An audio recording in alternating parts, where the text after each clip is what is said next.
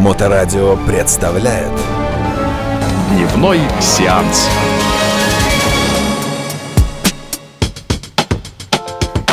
Здравствуйте, это программа «Дневной сеанс» и я Лена Некрасова. Каждую неделю по вторникам я рассказываю про самое интересное, что происходит в нашем и мировом кинематографе, обсуждая грядущие премьеры, новости и сплетни. Новости. В последнее время жизнь подкидывает нам штуки покруче, чем кино, чего стоит одно только воскрешение журналиста Аркадия Папченко. Однако я попробовала переключиться и найти для вас кое-что интересное в экранных искусствах. Закончился 29-й кинотавр, самый главный российский кинофестиваль.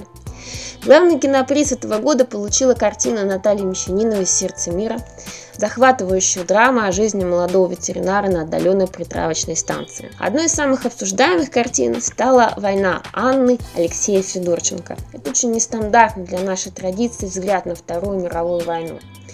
В этом фильме главной и, по сути, единственной героиней становится шестилетняя девочка Анна, которая чудом выживает после расстрела всей семьи в самом начале войны.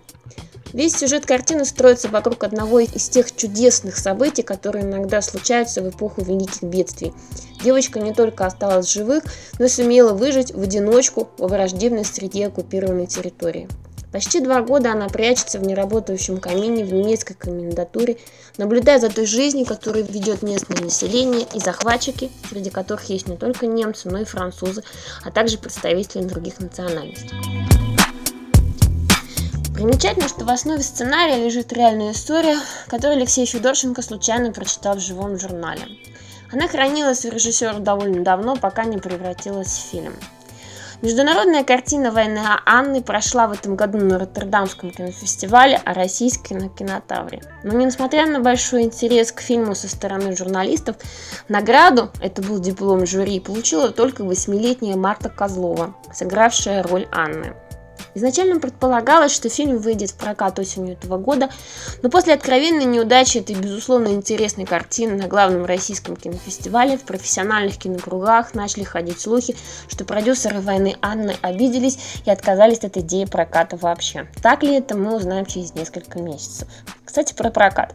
14 июня на экраны выходит документальный фильм Веры Кричевской «Дело Собчака». Мы уже рассказывали об этом проекте, в создании которого принимали участие Ксения Собчак и Людмила Нарусова.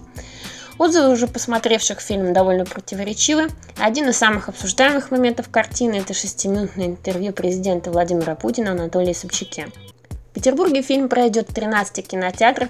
Для документального кино это много, а для фильма о первом мэре Петербурга мало. Еще одной из премьеры этой недели будет игровой американско-испанско-болгарский фильм, который называется «Эскобар». Он, конечно же, посвящен фигуре самого знаменитого в мире наркобарона Пабло Эскобара. Главную роль в нем, конечно же, играет Хавьер Бардем, который отвечает в голливудском кино за всех латинских персонажей рядом. Кстати, Бардем же стал одним из продюсеров фильма, а поставил его испанский режиссер Фернандо Леон де Араноа. Сценарий картины основан на мемуарах колумбийской журналистки Виржинии Валеха, которая некоторое время была любовницей Эскобара. Книжка называется «Люблю Пабло, ненавижу Эскобара» и вышла в 2007 году. Кстати, она уже переведена на русский. Это произошло в прошлом году. В фильме Эскобар строит дома для бедных и занимается политикой, но когда начинается серьезная война с полицией, демонстрирует свою преступную сущность. Параллельно зритель может наблюдать нравственное страдание самой Виржинии Валеха, которая мечется между любовью к Пабло и долгом. В фильме Вальеха по случайному совпадению сыграла жена Бардема Пенелопа Круз. Впрочем, картину эта семейственность совсем не портит, а наоборот даже украшает. Еще в фильме много латиноамериканского колорита, стрельбы, а Бардем, как Аста Бендер, везде ходит в белых штанах.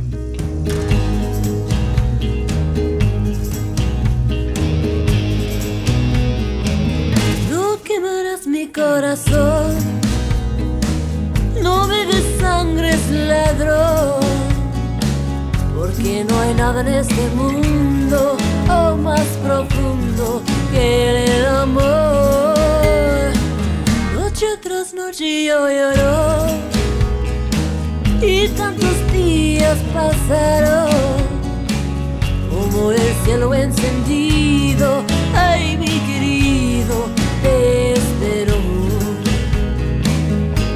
me traigas tu pesar.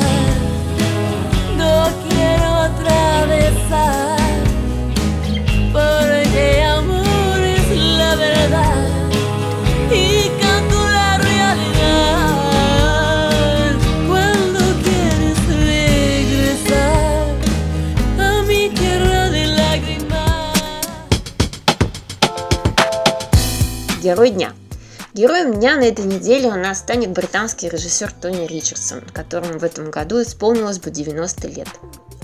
Ричардсон – это представитель самого значительного, наверное, за весь 20 век движения в британском кинематографе, которое называлось «Свободное кино». Оно возникло в середине 50-х, создали его четыре молодых режиссера, которые испытывали трудности с прокатом своих некоммерческих фильмов. Они решили совместными усилиями пробиваться к зрителю и создали несколько кинопрограмм, которые пользовались в Британии невероятным успехом и показывались с 56 по 59 года. Ричардсон же снял два из самых, пожалуй, знаменитых картин направления свободному кино «Оглянись в гневе» и «Одиночество бегуна на длинной дистанции». А нашему зрителю Ричардсон известен как папа актрисы Наташи Ричардсон. Все самые главные фильмы Ричардсона и его коллег посвящены одной теме – «На Западе тоже плачут».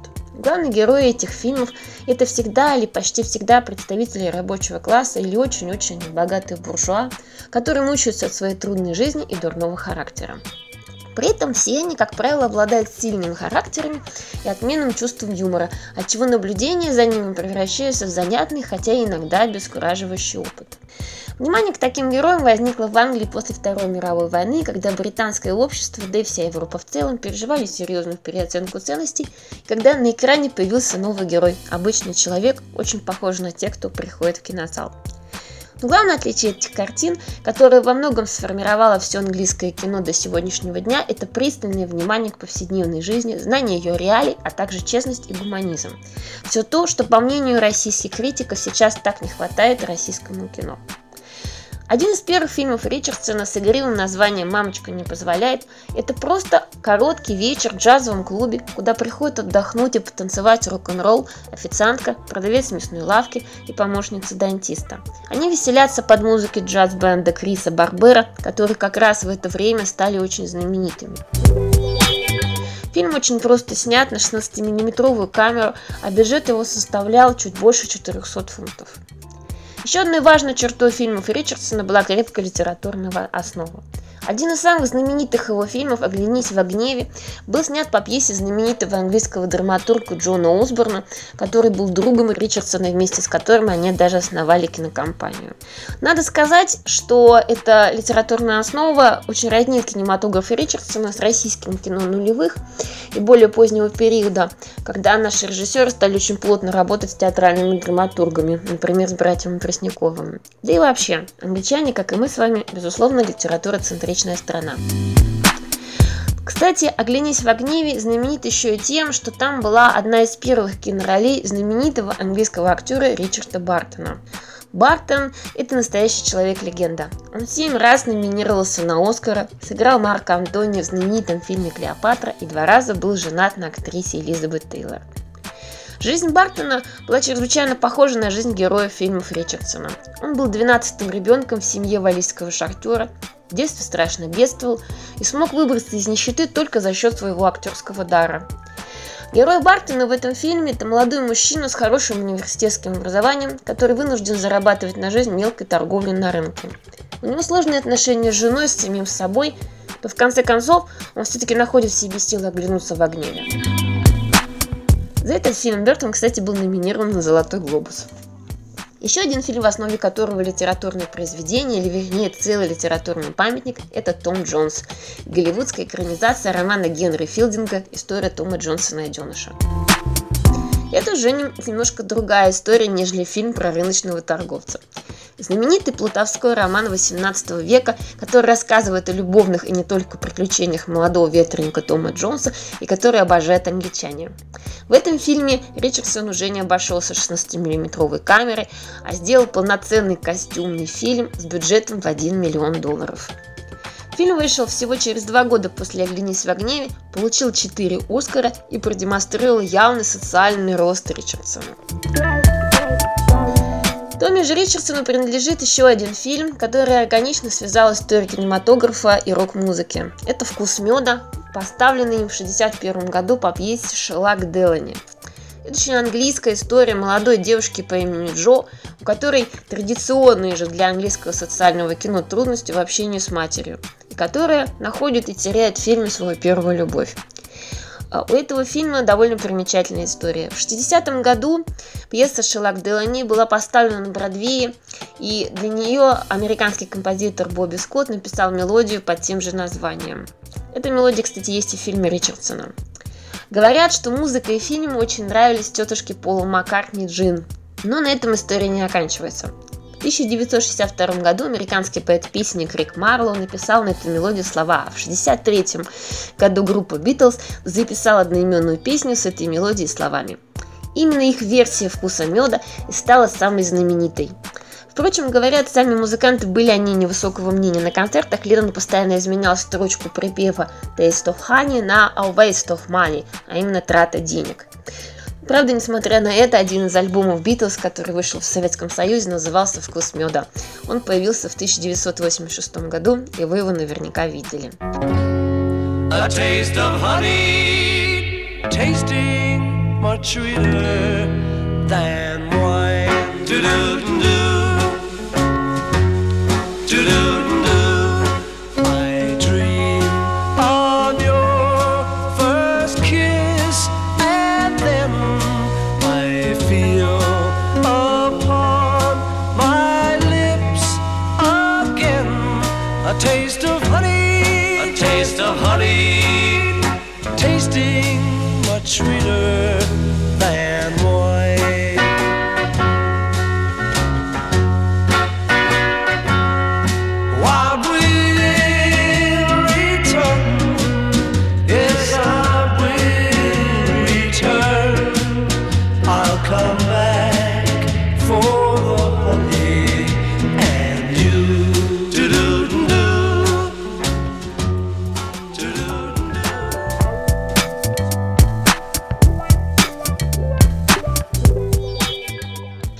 Кстати, фильм «Вкус меда» любила не только тетушка Пол Маккартни, но и музыкант Стивен Морриси, основатель группы Смитс. Уже в 80-е он часто использовал слова из пьесы и фильма в своих песнях, а портрет Шелак Делани два раза появлялся на обложках дисков этой группы. Это означает, что фильмы Тони Ричардсона стали настоящим портретом Британии своего времени и остаются ими до сих пор. Будем надеяться, что и в нашем кино появятся такие же эпохальные картины. На сегодня это все. Я, Лена Некрасова, прощаюсь с вами. Смотрите кино и слушайте нашу передачу. Моторадио представляет Дневной сеанс.